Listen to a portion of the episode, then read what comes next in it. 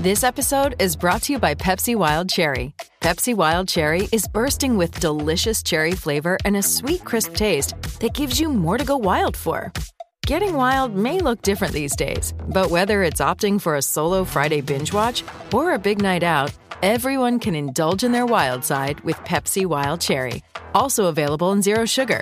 So grab a Pepsi Wild Cherry and get wild. Hello, it is Ryan, and we could all use an extra bright spot in our day, couldn't we? Just to make up for things like sitting in traffic, doing the dishes, counting your steps, you know, all the mundane stuff. That is why I'm such a big fan of Chumba Casino. Chumba Casino has all your favorite social casino style games that you can play for free anytime, anywhere with daily bonuses. That should brighten your day a little. Actually, a lot. So sign up now at chumbacasino.com. That's chumbacasino.com. No purchase necessary. VGW Group. Void were prohibited by law. See terms and conditions. 18 plus. For the ones who work hard to ensure their crew can always go the extra mile, and the ones who get in early so everyone can go home on time, there's Grainger, offering professional grade supplies backed by product experts so you can quickly and easily find what you need. Plus, you can count on access to a committed team ready to go the extra mile for you. Call, clickgranger.com, or just stop by. Grainger, for the ones who get it done.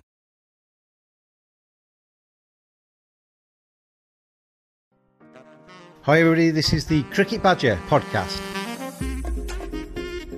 Each badger marks the track with its own scent. His black legs are short but very powerful for digging. The name badger probably comes from the French word bêcher, meaning digger.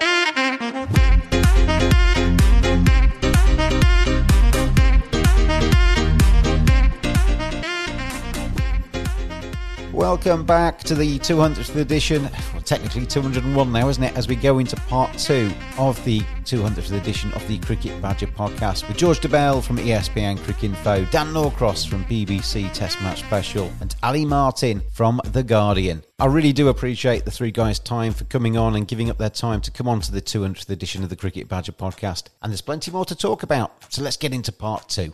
It's that Badger style. George, on, on the on the hundred, is is it going to be ego that keeps the hundred going, or is it actually financial prudence? I think financial prudence left town some time ago. Uh, I, I don't believe them when they say that the hundred is a profit centre. The only way the hundred makes money is if you exclude in the profit and loss account the money that's been promised to the counties each year and the MCC. Uh, that I, I don't see any. I've seen no other figures that dissuade me from that. I think that's a fact, actually. So I think the hundred is still a huge and unnecessary risk. So while I uh, applaud them for believing that something needed to be done and doing it, I think they've done the wrong thing. You know, I could live with them changing the blast to be a 102 ball competition, and uh, so so that it was more uh, accessible and bite sized for free to air broadcasters. Uh, I could live with that and playing it over two divisions and maybe having an FA Cup as well. I think that uh, the antagonism that they've brought on themselves with with a, this new look competition is just, as I say, so unnecessary. The gimmick of it being 100 balls, you're losing more than you gain with that, I think. I don't doubt that if it's ever played, there'll be some uh, entertaining cricket. Cricket's a really good game. Really like it. Uh, 100 balls, 1,000 balls, don't really care that much about that. It, but, you know, it has been divisible by six for a long time, and I can't really see the benefit of it not being. I mean, I just don't see any positive. So the risk reward there, I think they got wrong, but that's a small thing, really. The, the bigger issue, I think, is that they will diminish the county game and in time make it irrelevant. Uh, uh, that, that's my big worry, and I think it's unnecessary. And I'll keep saying uh, there's not that much wrong with our game that more free to air broadcasting wouldn't have healed. So, uh, I, again, huge, expensive, unnecessary risk is my view. Uh, I'm not positive it'll still go ahead even at this stage. In terms of when ECB changed things, I mean, I've always been massively frustrated by the way that formats have changed and then flip flopped and changed again and then changed again. And if you're looking for customer buy in, then you need to keep the same structure for a, a period of time so that people can actually learn to love it and learn to understand it. Otherwise, you know, it changes year on year. You know, even I have to question it sometimes, and I follow county cricket quite closely, and even I have to wonder what's going on sometimes because the, the competition has changed its structure. Uh, the thing I, the thing, George, I, I felt that the ECB got wrong with the hundred, like you, you know, I, I, can live with cricket. I love cricket. I'll, I'll watch whatever they put up in front of me, pretty much. But they didn't actually pay any attention to what the existing customer, fa- you know, what the existing county supporters, what their opinion was in this. And I know they were looking for a new audience, but the existing audience still matters, doesn't it? Yeah, yeah, of course it does. And actually, the record of blast audiences was impressive in the fact that it was growing. So if you look at the crowd figures from last year, had the ECB not decided to record blast figures differently from the way they record test sales, over a million people would have come last year. And you would have thought that that was that, that's ticket buyers who, who yeah would have gone to games. Uh, so that is uh, something that you would have thought they would want to celebrate. But I think there's this sort of scorched earth policy where they've not wanted to celebrate the blast because they thought they perceived it could threaten. Uh, undoubtedly, stuff needed to be done, James. We needed to have uh, more diverse playing staff, more diverse um, uh, audiences in the grounds. Uh, you know, I don't think there's a lot of doubt about that. But whose fault was that? That was because they made the game invisible for years. That's because it's not played in most state schools. So I, I, I, guess I believe in growing game from the top down, which I know a lot of sensible people don't. But you know, personally, I didn't really grow up in a in a massively crickety family, although my brother liked it. Uh, I, I, I, saw uh, cricket, the, the John Player Special League on BBC Two on Sunday afternoons, and fell in love with it. And it was my gateway drug. And I think that actually, you know, to, to be to have a note of optimism. The fact that some cricket will be back on free to air is, is helpful, but I think it's it's a bit too little and it's a bit too late. And I think that the brand may be tainted. Uh, the the comparison I keep making is with the soap opera Eldorado. Uh, by the time it started, the newspapers hated it. And who remembers whether it was any bloody good or not? The fact is that it didn't work out. And I wonder if the 100 is in the same position. And I'll, I'll go back to the point I made at the beginning. The, the county chief executive voted for two division T20 tournament. It was stopped because uh, the, in a chairman's meeting chaired by Colin Graves, the uh, fear was expressed that you would lose local derbies. Mm. Now, of course, you needn't. You could start every tournament with a local derby day that didn't necessarily have to be part of the competition that followed on subsequently. But I, I think it's interesting that almost every decision made in the Colin Graves era, you could trace back at some stage and think, oh, yeah, that's coincidental, coincidental, that it benefited Yorkshire disproportionately. And with that decision, you see, Yorkshire were benefited disproportionately from Derby sales because their other sales in T20 weren't good enough. But their Derby sales are excellent. You know, equally, I could say the same thing about Durham losing their test status. Which county did that help? It helped Yorkshire. So I, I think that uh, what happened is a nonsense. I think that DCMS should have been all over it like a rash, and that they were very slow and very weak. Uh, and actually, uh, I still think that people involved in it have uh, quite a lot to reflect upon because I don't think that what happened there was necessarily uh, debated particularly transparently. And I'm not still at all convinced that that's going to be best for the for the game as a whole. But uh, uh, what I would say about the current people involved, you know, Tom Harrison, etc. I disagree with Tom Harrison on lots of things. I, I really do think he's sincere about the inclusion method.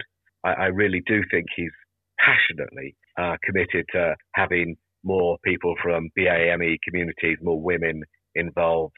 I think he believes in the 100 with good intentions. I just think he's wrong. I agree with everything that George said, but I took massive exception to the suggestion that people don't remember what happened to Eldorado because it was a truly brilliant uh, soap opera at the end. The last month of that was one of the the best month of television you could wish to see, and it was a disgrace when it was taken off our screen. Tell right there that you're talking to cricket journalists, can't you?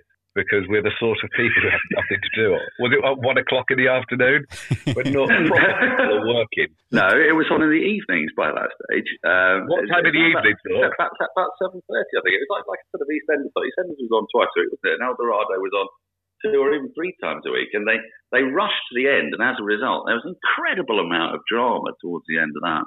It was it was just marvelous. There's still doubt to this day whether the main character blew up on that boat or not. You're listening to you the Cricket Badger podcast Eldorado special, and uh, Dan, it, it comes it comes to something when Dan Norcross's most vehement defence of something is Eldorado, doesn't it? On this uh, this edition of the uh, 200th edition of the Cricket Badger podcast. Want to get your game the very best it can be? The future of coaching. Talk to a pro. 30 minute video conversation. Video analysis from players at the top of their game. Video shout outs. Get a personalised message from a pro. Great for birthdays, congratulations messages, a prank, or a simple hello. Visit moonrisesports.com or go to Moonrise Sports on Facebook, Instagram, and Twitter. Moonrise Cricket. Let's play.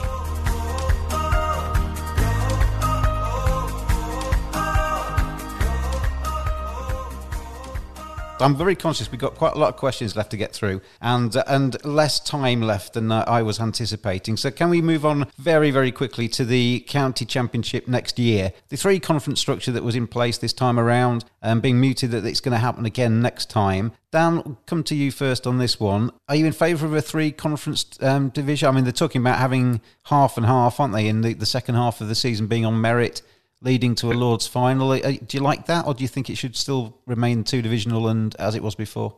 I mean, is is this just a way of making us have to work for, for being cricket pundits? So we've we've always got to come up with a yet another way of working out how the county championship's going to happen. I, I really like two divisions. I really did, I, I, but I like it to have integrity. So I like eight teams playing 14 games or nine teams playing 16 games. I, I don't like 10 teams in the first division playing 14 games. I think everybody's got to play home and away against each other, uh, or just home, or, or just, you know, just one game, whatever, whatever it happens to be. But I liked two divisional county cricket. But there's a man I massively respect, and I won't name him, who's the who's a, a widely respected administrator and whose heart is always in the right place, who is quite a fan of these three conference structures. I think if it's structured the right way with seedings, I suppose it can work. Uh, I, I bet if it happened and it was left alone for 10 years, we'd, we'd love it. The question I ask is, why can't we just have two divisions which were working really well? And I've tried to play devil's advocate on this and suggest that the other way will work, and I, and I dare say it probably would do, but I think first and second division works. So rather than make my brain bleed next year, I'd just like to know what the hell's going on from one year to the next. Ali Martin, the, at least the three conference structure gives every county a chance of winning the trophy at the end, at the end of it, doesn't it? Yep, um, and that's that's definitely one of the things I like about it. Um, and I I do fear that you know as much as I was talking up two divisions for, for T20 earlier and about sort of sport in the UK being built on promotion relegation, I do sort of feel that there was probably a bit of short termism that came in. Whether actually with the with Brexit sort of closing the Kolpak loophole, whether that will have an effect that actually prevents a bit of that the, that kind of short term thinking for counties, um, that that may be a factor. Um, but I, I, like I like three divisions. I like the idea of every team having a chance at the start at the start of the year. And actually, Derbyshire was a good example, having you know they, they really sort of flew out of the traps in the Bob Willis Trophy, didn't they? Um, but I'm not a massive fan of the the title being decided with, with a final. To be honest, I, I feel like the county championship is a, a, competition. You know, it is it is a marathon, isn't it? That that is. But at the end of it, there is there is no question as to you know which, which side has, has, has endured, got through the season the best. They are the, the champions of you know of the county system, and you, you'd hate for a sort of side that's been scorching away all season to suddenly run out of puff at the end of the season and be pipped you know, over five days because of a toss or a dodgy wicket or whatever. The, the team that was miles away is in sort of second place in the overall shake-up has comes away with the title. That, you know, some people might like that. I don't know, but personally, I, I think given that I'm sort of slightly against the final, I, I, I'd probably be inclined to stick with two divisions for now. But um, but yeah, unless unless you could. I mean, my other issue with the three the three conferences is is there's going to be a lot of dead cricket for a lot of counties at the end of it. You might say that's already happening you might say there's a lot of teams at the bottom of Division Two that aren't, you know, halfway through their season, their season's over, they're going through the motions and they're really focusing on the whiteboard stuff. If you, even I don't know, is it is it a lack of ambition that those teams once they've sort of fallen by the wayside in the initial group stage they stop? Is that is that would that be a bad move? Would that reduce the amount of cricket they play, or is a minimum of 10 first class games a season good enough for those counties? That would be the question I think cricket needs to ask itself. What I've been saying on the on the podcast over the last few weeks and, and my preferred structure, and then we'll go to George to get his response to that. But I quite like the regional start to it. Play it in two halves, like like's been suggested. Play the first one in the regional zones so that you get your local derbies and the fans don't have to travel so far and you can ease yourself into the season that way. And then you draw the um, second half of the season into three conferences on merit. So the, the winners and second place go into the top tier, etc., all the way down. But I think the one way of getting rid of the dead rubbers in that second half, because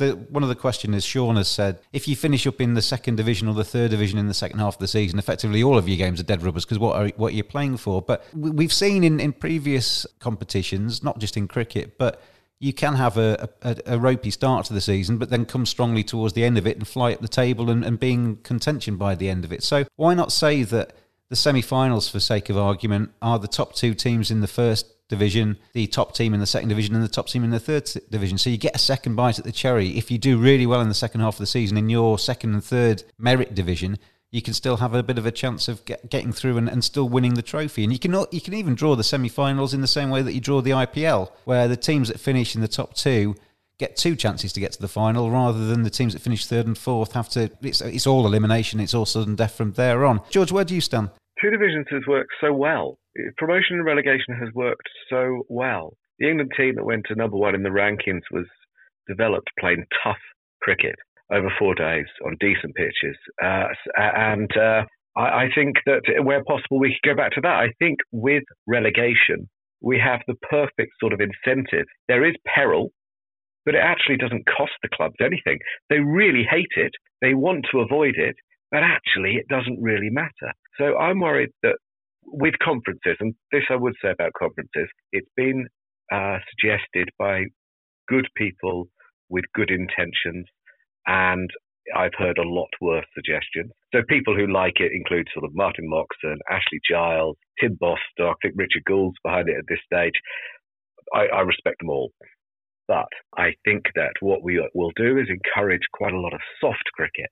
You know, directors of cricket, coaches are saying, well, re- relegation makes us make short term decisions. I guess I can see that. But also, the other point is that if you're not making short term decisions, you're not you're making horribly soft long term decisions. You're not being forced to act. And then you go to Australia or somewhere where it will be cutthroat mm. and you're not used to it. So I, I fear that uh, conferences will create, for a start, they're a bit complicated. Uh, secondly, I think it uh, lacks the drama for spectators. And thirdly, I think it will create soft cricket. So I think it's best avoidable. I'd rather it went to two divisions, nine and nine, played 16 games. If necessary, play a couple abroad. I wouldn't mind that. But look, the direction of travel might be three divisions and you only play 10 games. I, am not sure that's enough games, but I would rather have promotion and relegation than uh, conferences. I think you've got to have peril. And I just think it's worked so well. And uh, again, the game's been uh, regulated on the thoughts and beliefs of coaches and directors of cricket, and that's fine. They're important. Those are important voices that must be heard, but they're not asking spectators, and I think spectators quite enjoy uh, promotion and relegation and the drama it gives. And, you know, one of the premises of the conference idea, I think, is wrong, and I'll hopefully prove that now. It, it, one of the arguments is that several counties have sort of given up on red ball cricket. Well, which? Because Northants and Gloucestershire got promoted last year, didn't they? Yeah. Uh, I think Glamorgan missed out by one place. So, so Derbyshire had a good season this year, have been in Division 1 not that long ago. Who are these counties that don't care? Are we talking about Leicestershire? Are we talking about changing the whole structure of English cricket to encourage Leicestershire? I mean, I, I haven't actually had a good answer to that question yet. So I, I think it's a false premise, and I think there's a better way. I, but it's also it's going to happen. Look, the final. Uh, it was a pleasure to be there. Uh, did it work? I thought the Bob Willis Trophy was a fantastically uh, good solution to the problems of this year. As I've said elsewhere, just because you get in a lifeboat in a disaster doesn't mean you start your next voyage in one. I don't think that a final is the way to go. Thank you to Sean and uh, James for those questions on the uh, the future of the championship. Let's zip through these next few questions quite quickly if we can. Dan, I'll put this one to you. Have you seen anything of this young Alastair Cook chap? Um, did quite well in the uh, Bob Willis Trophy, apparently. Um, Nobody seems to be playing up his England chances. Is there a reason for that? That comes from Graham. Well, yeah. Uh, unfortunately, yeah, he's only got sort of four shots, hasn't he? Uh, from what I've seen, um, he can cut, he can nudge into the onside. He's got quite a decent forward defence, and very occasionally he unfurls a cover drive. His running between the wickets is is comical. He looks like Woody from Toy Story. Look, he may develop into a good player. Essex have got quite quite a good track record actually of developing England openers at top of the order. We'll have to wait and see. He's got great hair though, fantastic. And someone told me he never sweats. Yeah. I think he's probably a poor man's Tom Lammonby. yeah, I think that's about right. Yeah. Ali, the next question is for you. It's from Rob. Um, he says, An eternal question that he's never seen an answer to. Did Trevor Bayliss ever attend a county game whilst he was England coach? Yes, he did, and I, um, I, I did see this question earlier, and I said I had an amusing answer to it, which is I, I shouldn't have said that because you've, you've built it up, much. haven't you? Yeah, I did massively, but it's an answer that is kind of indicative of Trevor Bayliss. So, picture the scene: I'm in the Edgbaston press box watching. I, oh well, it was Somerset. Uh, Somerset were, were, were playing at, at Edgbaston against Warwickshire, and heard that Bayliss was in the ground. So I thought, well, I'm going to you know, doing my job. I'm gonna I'm gonna go and find the bloke. And this is quite. I think it's probably year, his second year in the job, maybe. And I thought, well, he must be somewhere. So I went sort of hunting around the ground and started going through the various uh, corporate boxes.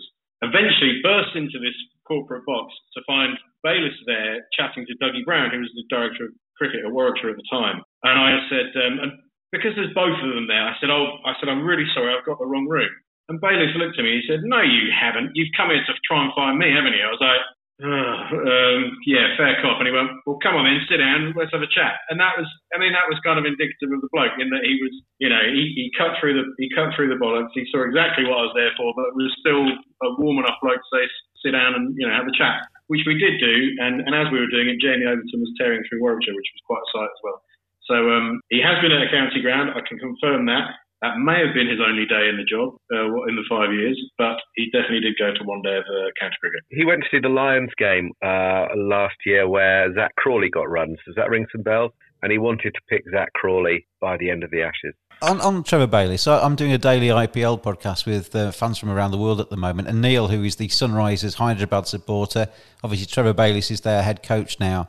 He keeps saying they should do a Trevor Bayliss. There should be more attacking. In in terms of when England were obviously very successful and, and, and, won the World Cup, was it Eoin Morgan that was the attacker? Was he the aggressor in that relationship, or was it Trevor Bayliss that drove the attacking intent? Well, Owen was, of course, the captain at the 2015 World Cup. I mean, one of the great ironies is that actually the um, uh, messages probably haven't changed that much. Actually, they did talk about being aggressive and attacking at the 2015 World Cup. They just didn't have the personnel and the mentality to do it. And I think what Trevor is, for whatever faults you may have, he's not a complicated fellow. And he, he gave a, a wonderfully uncluttered advice, uh, you know, which was just go out there and smack it. And it pretty much was that. Uh, and of course, that tied in well with what Eoin said, and it was just what England needed at that stage. And as they went on, they refined it a bit. The great irony being that the run chase they had in the World Cup, the perfect person for it would have been Trotty. what were they after? 240 or something? Yeah. After years of getting 350, they actually struggled to get 240. Anyway, uh, yeah, I, I think they both take credit. And uh, what you always see in good coach captain partnerships is they dovetail. But there was a lot of shared thinking there and where's I, I like Peter Moores very much, but where you might criticise him was for lacking clarity, for being a, wee bit complex at times. Uh, Trevor was admirably clear. Dan Norcross. Jane asks about the spinner conundrum, as she puts it, in English Test cricket. A, are England on the right track with Dom Bess as their premier spinner? And B, should England, uh, to try and develop spin talent, send players overseas to learn in different conditions a little bit more than they are doing at the moment? Uh, sometimes with these things, it is a bit cyclical, isn't it? And the talent might not be there. It isn't always just about pitches and the time of year we play. You know, Somerset took one wicket to spin, even though they played four of their Bob Willis Trophy matches in August. And this is, you know, a, a county that's renowned for taking those wickets to spin at Taunton, Hyderabad. One wicket is all they took. Uh, I, what I would say is I thought England's picking of Bess this season against 10 right-handed West Indians and nine right-handed Pakistanis was baffling. I think it was from that continuity selection they took into the first game of the Ageas Bowl, where they went with basically the side that had played in South Africa but brought in Jimmy Anderson. And then Stuart Broad made a bit of a kerfuffle. He got put into the side because that was obviously the right thing to do. But they forgot that Dom Bess is a right arm off spinner in his early 20s. And I can see that they're trying to develop him because I think he's got something about him as a cricketer and he can bat, he can field well, and he will in time be a good off spinner. But not playing Jack Leach completely bemused me, I'll be honest. I think he's England's best spinner eh, at the moment. Moeen Ali probably would be England's best spinner if he weren't having a bit of a confidence dip. He's taken over 180 test wickets. It's quite crazy that that resource hasn't been, I think, probably managed as well as it should have been, really, because, you know, he, he should he should be the obvious choice when we go abroad, if we go abroad this year to play against India and Sri Lanka. England are going to need more than one spinner. They're going to look, you'd want the left arm of Leach, and I would suggest you'd want the right arm off spin of Moeen Ali, but that doesn't look like it's going to happen. I'm not sure Adil Rashid is the right option to play red ball cricket, and I don't think there are many other good spinners of a good age at the moment, but there are some coming through, the likes of Amar Virdi. Uh, I would expect him to kick on over the course of the next few years. But with off spinners, it's quite rare to find an English off spinner who's going to pull up trees in their early 20s. And it's, you know, Graeme Swann made a kind of, uh, caused it to you, Ali, I think, actually. I think it was, it, you did an interview. It, it was. Yeah, it was to you saying there was a plea. It was a come and get me plea, as they say in football, to say, Mm. um, I'd really like to work with England spinners. And he is a brilliant, you know, a bit like Shane Warne on leg spin. Graeme Swann is a, is a terrific authority on off spin. I've worked with him many times on Test Match Special. And when he talks about off spin, he's riveting. And it does seem to me that he would be a very good man to get involved. I think he could transform the way Bess bowls over a period of years. Uh, I think they could think like that about them going abroad.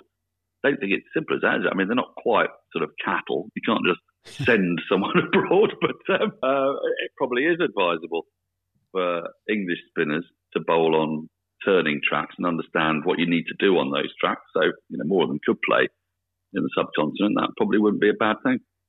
The, the, the upshot of that chat with Graeme Swann is that he hasn't had any contact from England, so it didn't work in terms of himself. But I thought the, the wider point that he raised on that one about a lack of support for English spin, a sort of a sort of slightly wishful thinking, blind optimism that they'll be all right on the night element has crept in over the last year and a half. Um, and I think that the way that they've managed Moeen Ali in particular, and I think the lack of support that he and Adil Rashid have had in red Bull cricket, and particularly with Rashid, a lack of understanding as to how leg spin works over four and five day cricket, um, has, has has really held them back. And I don't think they're any closer to finding their spinner. Really, Dom Bess is a nice, spunky young lad um, who's got a, a, bit about him, as Trevor Bayliss used to say.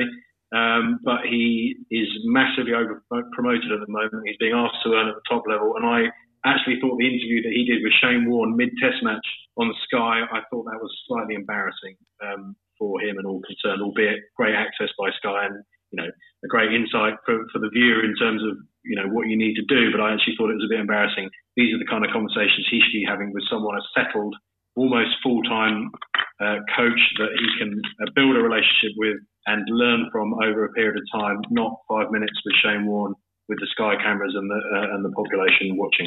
James, they don't need to be sending them abroad to bowl. They need to have a domestic structure where the first class game isn't played in winter. yeah. If you've got a white ball window, if you've got a white ball window, you won't produce. You won't give your spinners the best chance to produce. That's simple. When you've got a white ball window, you're not prioritising the development of red ball players. Wasn't played in winter this year, though, was it, George? It was uh, played in August, and spinners didn't pull up trees. Well, that's one season. Yeah, I know. Generally, it's, it's, the it's county not, season is, and it, and it is for next season. Yeah. Well, there aren't any. I mean, it takes a while to, to develop spinners, so you have to allow them several seasons and lots of games of bowling.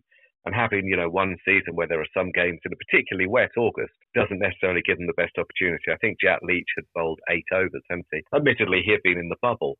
But, you know, you, you need to change the structure of English cricket and allow it to be uh, more uh, played through the season for a number of years to allow the talented young spinners the chance to bowl and gain the experience.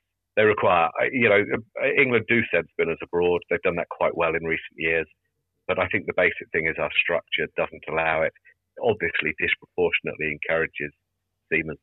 George, stay with you. What are we expecting England's winter to look like over the next six months? Uh, and I guess a lot of that's under threat and dependent on COVID as well, isn't it? Yeah, well, I think you know you you wouldn't uh, have absolutely certain plans at this stage, but they're hoping to go to South Africa, play some ODIs in December. They're hoping to go to Sri Lanka in January for two-test series, and then after that, there's you know this Test series against India. Sorry, an all-format uh, tour now against India. I suspect that'll be in the UAE. I suspect it won't be five tests. Currently, three or four, I suspect. And I suspect that India won't play all five tests against England next summer either. I suspect that will be four. And that we may see some other uh, tourists also playing tests added to the schedule. Tom Harrison came on to the BBC for the um, the live game against England's women, England women against West Indies, and he said plan early and uh, I think it was act late because their assumption is they've still got a plan for these tours to South Africa for one day cricket. There's five one days due in South Africa, which they're still hopeful of. Um, a Sri Lanka tour and India, wherever it may be. But India haven't been able to give them, quite understandably, any clarity whatsoever. So they're they're planning, but they they haven't been able to give any um, assurance at this stage, and we're just going to have to wait as we as we have done with it with all, all cricket around the world. It's going to have to wait, isn't it? I do think that am I just being a complete fantasist? I thought it would have been wonderful if New Zealand had just been turned into a cricket dome for this winter, and all the countries had gone there, quarantined for two weeks, and just played an inordinate amount of cricket from like late October until the end of March, wandering all the way around New Zealand. Because uh, it's it's there. It's like a fun palace. We we should be using it. That's something for the New Zealand tourist, put, tourist board. Fun Palace is the think, is the new tagline. I think ridiculous though it sounds, I think they've put COVID free, being COVID free, ahead of being a, a cricket venue. Yeah, but if you quarantine everybody, everybody that turns up for the two weeks beforehand, in just the same way as you know the West Indies and Pakistan when they came over, they, they, were, they were COVID secure. I'm not suggesting that loads of fans go over. I'm just suggesting that you know that certain English journalists and radio broadcasters are permitted to go and spend five months in New Zealand watching wall-to-wall cricket as every country plays each other. Ali Martin, where does Ben Stokes rank on the greatest all-rounder conversation? Is he the best of all time? Yeah, he's the greatest. No, I don't. uh, oh God. I mean, how, how do you answer that question? I mean for a start, he's a batting all rounder. You've got bowling all rounders. You've got, I mean, he's just bloody brilliant, isn't he? And that's that's all you need to know. We don't need an all time ranking. We've just got to say that right now he's the best around. England are very lucky to have him, and there isn't a country out there that doesn't wish that he was uh, well that his dad had not moved over and started coaching rugby league in their country. All-time greatest all-rounder is Wilf Rhodes, so there could be no doubt about that. He's got 4,100 plus wickets and 29,000 runs. End of argument. He never did it in front of the Sky cameras, though, did he? He didn't do it on a wet Wednesday in November. Stay with you, Dan. All-time favourite and current favourite players? Viv Richardson, Malcolm Marshall, when I was growing up, for very obvious reasons. Just a swagger. I did an event with Viv last year, last October, November, at a club, a little club in Nottinghamshire. We were doing an exchange program with the with Antigua, and there was a crowd there of, of people from all ages, all ages, you know, from sort of nine, ten up to seventy odd. And um, before we started the interview, I said, before we begin, can, can I get you to do your walk on? You know, so wickets just fallen, you're walking out to the crease. So I sent him to the back of the room, and he walked on and he did the swagger, and this entire room of like 200 people, many of whom were just like kids who'd never seen him before, stood and, and shrieked with joy because the guy's presence and charisma, I think, is um, just second to none. And uh, my favourite cricketer at the moment is a Surrey bias. Um, it's Ollie Pope. Uh, he hasn't had the best summer. He did get a nice 90. But I, for some reason, believe that over the course of the next 15 years, He's going to be like everything we always wanted Ian Bell to be. And, and, it's harsh on Ian Bell because he was brilliant. Averaged well over 40, scored over 7,000 runs. But I think Ollie Pope is like him, but add five to his average. I think he's going to be absolutely fantastic. He's highly intelligent, got great cricket brain. He plays every shot. He gets out in every conceivable fashion apart from hand handle the ball, which I don't think exists anymore. It's now obstructing the field. So he needs to add that to his repertoire. Um, and I think he's, yeah, I, I, think he's just magical to watch. Thank you to uh, Rita Barotta for uh, this question. George, the same one for you. Your favourite cricketer of all time and your favourite current player? Well, having grown up watching, you know, that Somerset team with both them, Richards and Garner, I'd have to say Adrian Shankar. uh, and, and, that's uh, both now and all time, with an honourable mention for Jack Shantry. Ali, what about you? Uh, what's it? Um, growing up, it was I was I loved Robin Smith, and um, I loved this sort of open-chested, you know, the bloke coming out with his little pencil moustache, and you know, the cut shot that everyone that everyone fell in love with of, of, of my sort of vintage, and and uh, and Devon Malcolm as well, who I you know I kind of look back on. I just think, God, I, I wish he'd been around now in a sort of era of central contracts and maybe more sympathetic captaincy and people focusing on you know what he could do um, rather than what he couldn't try to. I mean, why did English cricket try and turn him into a fast medium outswing bowler? I mean, what, what the hell was all that about? So there's those two from that era, and these days, I don't know, it's hard to look past Chris Woakes, isn't it?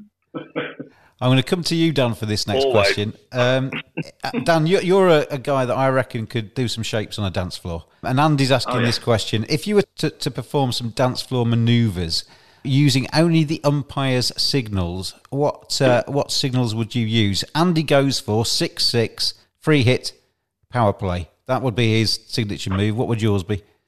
Um, I think I'd start with a no ball and then I'd extend the left arm out to make the wide. I'd bring my hands above my head and do a kind of, I wouldn't normally, but do a Billy Bowden six and end with a pointed dismissal, the pointed out sign.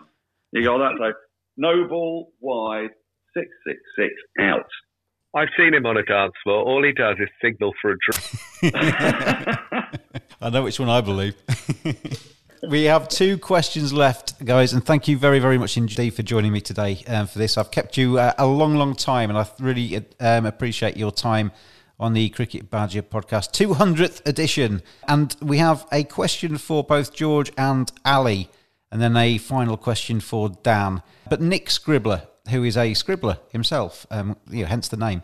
How hard do you have to work to find an angle when you're writing your news pieces? Um, he finds writing regularly on the same subject. He tends to find he kind of repeats himself a bit, I think, and falls into the same traps. Do you guys have to uh, find different ways to engage the audience? Is there a process you use, or do you just have to think? Do you just use your brain? Ali, start with you. Um, I could, I'll tell you what, I'm going to, in terms of repetition, I remember saying to George once, I think he'd written a piece in which there was a couple of, on the George Dobell bingo card, a couple of things had been ticked off, margins of the season, etc. And I put this to George, and he said, he looked at me and said, look, no one turns up at a Rolling Stones gig wanting to hear new material, right? Which I, which I thought was brilliant, and it stuck with me, and it, and it, and it took away the fear of repetition on my part do you know what? I, in terms of the way I work, I, I, I am a huge consumer of cricket media. So I, I, I listen to a lot of podcasts unless I'm on them myself because I can't stand the sound of my own voice. I listen to a lot of podcasts. I, I try and consume as much as I can. I try and read as much as I can. And actually, as a result, it just gets the brain ticking over. You, you and angles come to you, ideas come to you. Um, I find that professional cricketers and ex-pros as well are very good at giving you ideas without realizing because they they might not have the sharp sort of news sense as to what's there, but they certainly know what's going on. So I find that listening to a lot of people, it, it just translates into ideas and angles, and then it's about in terms of gather, news gathering, it's about taking those ideas and angles, picking up a phone, and finding out what's going on. George. Um, I suppose, uh, well, I, everything that Ali said was good and sensible and true. I, I suppose that sometimes the struggle is part of the process. Um, I had to write a column for the Cricketer last night, and it took absolutely hours. I don't know why, uh, but I've become very uh, comfortable with that cursor just sitting there blinking, mocking you. Uh, and what I've learned is that, it's good to care, and it's better to go through that agonising process than just sort of cast it off and just think another dollar another day. Some days it comes pretty easy. Very often uh, it's a real pleasure. Do, do, you know, I don't mind so much the, the, the repetition. The days where something extraordinary happens and you feel you need to justify it, those are the real challenges. Um, I'll give you an example. on both uh, both involving Ben Stokes last summer. I don't look back on the World Cup that fondly because I wrote poorly. I had a real struggle, don't know why, but I, I just didn't nail it. Uh, but his Leeds innings, I felt I did, and and it sort of changes your recollection of it in a in a funny way. The uh, easy answer would be we never really worked a day in our life because we watch and talk about cricket all day. But obviously, some days you do feel like you're struggling a little bit, uh, and uh, I guess you try and clarify exactly what you think. You try and give yourself a moment. You might go outside and grab a breath of fresh air, and you think, "What do I really think about what's happening here?" And if you can get just that moment of clarity, you only need that. You only need one moment of inspiration or clarity, and then you're away. Uh, but it's worth struggling over that sometimes. I don't know if that makes sense. Yeah, yeah. Just a quick word from a broadcast point of view is, is that we have to embrace repetition mm. because you can't. You, that, and, and, you see some broadcasters come in with a thesaurus because they want to try and find a different way of saying drove, cut, thwacked, walloped, you know. And you can see the, their brains because they've already said he's hammered that through the offside desperately try to find a different verb. Actually, it doesn't really matter, does it? Because uh, in, in cricket, repetition, of course it's a repetition. They come in and bowl and somebody hits it, you know. You might want to try and keep it fresh every now and then, but I think you, I think as Ali says, you should embrace repetition. A question for any of you to come in on um, on the same subject. Has there ever been a time where you've been out walking the night before a big game and you thought about a way into a piece or something to say the following day on the microphone and you've tried to shoehorn it in, or do you just let it flow naturally on the day? That's for them. I never walk the night before a game. My routine is always firmly seated in a bar. what about you guys? Is there any time that you've had a paragraph written the day before a game that you think, oh, I'm going to use that tomorrow? Uh, speaking personally, I, um, you, you, have thoughts and ideas, and you kind of there are especially mid Test match or mid you know mid sort of multi day game where you kind of think you might set yourself up for the next day thinking I, I would like this to occur so that I can go into this etc. It never works out like that. You're always pretty much reacting to what unfolds in front of you. And just to, just to clarify that when I was sort of explaining about what I do earlier, uh, like George, in fact, I suspect more than George because he's a, he's a, a more talented writer than I am. But my God, there are days when you have to absolutely hack it out of your soul, and um, they're pretty unpleasant. But you know, you get the job done, and the sun comes up the next day. And as George pointed out, you, you know, we're, we're, very lucky to be doing what we're doing, and um, you know, don't take a second of it for granted. Dan, the final question of the podcast goes to you, and it comes from uh, Tim Peach, who works for the BBC. So I guess you know him. And I don't know if this is a scurrilous question where he's trying to lead me down a dark alley, uh, but he says, "Can you ask Dan if he has any fascinating anecdotes about Arthur Fagg or Betty Snowball that he could share. Well, the thing is, he's chosen two of my favourite people in cricket. Arthur Fagg, the legendary umpire, named after one of my favourite relaxation tools. And uh, he, he, was a stout fellow, but I've got no real anecdotes about Arthur Fagg, except to say that I was always mesmerised by pictures of his bulk and the wondrousness of his name, albeit that there are two G's at the end of it. As for Betty Snowball, the thing about Snowball is that Snowball is one of two women that I have fallen in love with in my life, having never seen, never heard, never touched, just by seeing their names. The other is Wendy Wimbush. and upon seeing their names in print as a young boy, I became, uh, well, I got an attack of the vapors. I, I, I, had to sit in a dark and quiet room because the idea, uh, they, they just struck me. They, they like they were made for me. They were carved out of a kind of Norcrobian fantasy. Wendy Wimbush. How sexy does that sound? Have you and told then, her this, Doc? Do you know, I haven't. I haven't. I'm going she'd, to. She'd, she'd, be staggered to know it because she sent me a, a, a, she sent me quite a waspish email once when I was commentating in Bangladesh, and she said, um, in my first overseas tour, she said, Daniel, congratulations on your elevation to Test Match Special. I'm sure, though, you were able to hear a loud sound of an entire country wailing in despair at you. Thought, oh dear, what have I done? Said, um, the word trail does not exist in cricket. You keep saying England trail Bangladesh by X number of runs. This is not a cricket word. now, um, it, it, I have no idea if that's true. All I do is I see the word trail everywhere and everybody in cricket uses it, with, with the exception of Wendy Wimbush. But I apologise if I've used it. Uh, back to Snowball. When I discovered that Snowball was a, a wicket keeper and a batter of some extraordinary repute, that was it. I was just in love. And I urge anybody out there to go in search of Snowball's career because she does not disappoint. She was truly epic England player, uh, born in 19, I want to say 1904, died about 1988, uh, very sadly, in her 80s. Uh, she wore a very, um, a very imaginative titler. You could sort of see her doing the Charleston.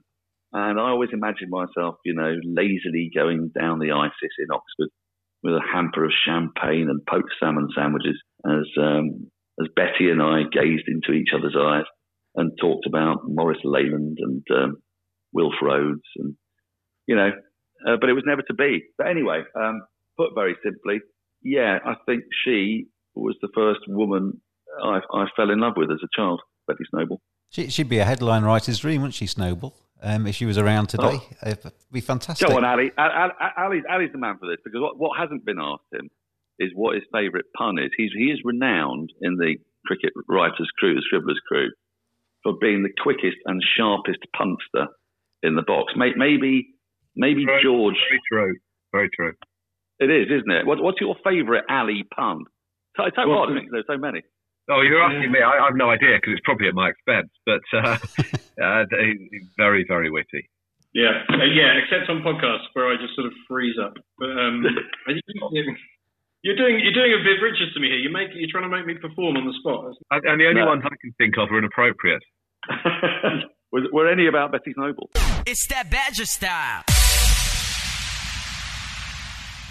I will bring this 200th edition of the Cricket Badger podcast to a halt. And uh, thank you again, gentlemen, for your time. I'll say goodbye to you individually. Ali Martin, it's been a, a pleasure to catch up with you and see your little face on my screen um, to my right today. Thank you very much for coming on. Thank you for having me, James.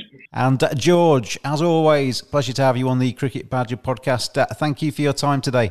Well, thanks, and thank you for the work you did with uh, Michael Carberry and Azeem Rafiq as well, because uh, it's obviously very important. And I'm sorry I probably made a bit of a fool of myself earlier, but there we are. No, don't worry about that at all. And Dan Norcross, thank you as well. You're always my landmark man. We're doing daily podcasts throughout the IPL, so get yourself booked up and ready for the 250th. It's not probably that far away from us, but thanks again for coming on.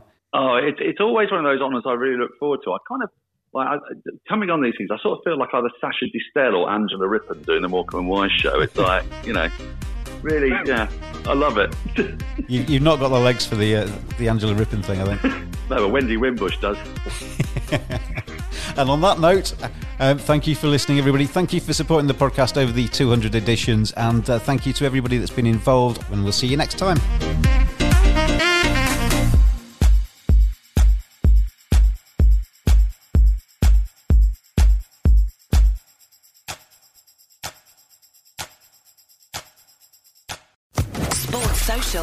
Podcast Network.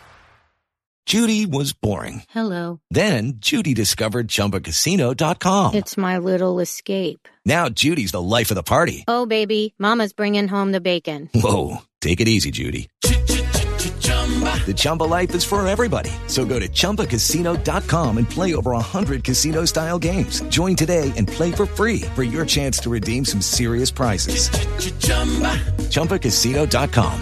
No purchase necessary. Void where prohibited by law. 18 plus terms and conditions apply. See website for details.